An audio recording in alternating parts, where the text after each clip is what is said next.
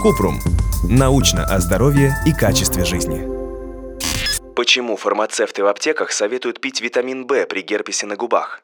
Кратко. Скорее всего, фармацевт или провизор, который работает в аптеке и рекомендует при герпесе витамины группы В, делает это потому, что в России их принято назначать при каждом удобном случае. Оснований делать это с точки зрения научной медицины нет, и они не входят в клинические рекомендации лечения даже опоясывающего герпеса, не говоря уже о лабиальном, который бывает на губах. Подробно.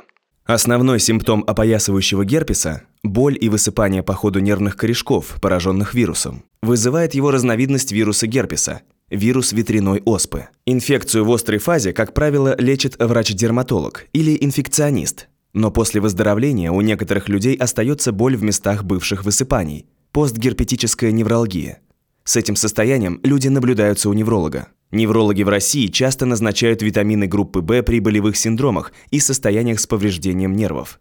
В ряде мелких исследований ученые предположили, что они помогают снизить болевой синдром при опоясывающем герпесе, но качественных исследований, подтверждающих действие витаминов группы В против боли, нет. Нашлась всего одна публикация 1961 года по поводу лечения герпеса на губах витамином В12 – так что эти препараты должны применяться только при их дефиците, который подтвержден анализами. К тому же есть исследования, которые показали связь приема витаминов группы В с риском развития рака.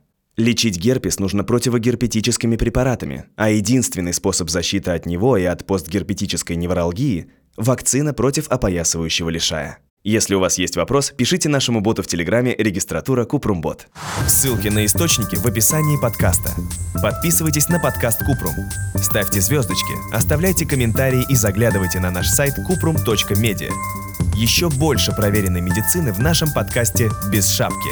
Врачи и ученые, которым мы доверяем, отвечают на самые каверзные вопросы о здоровье.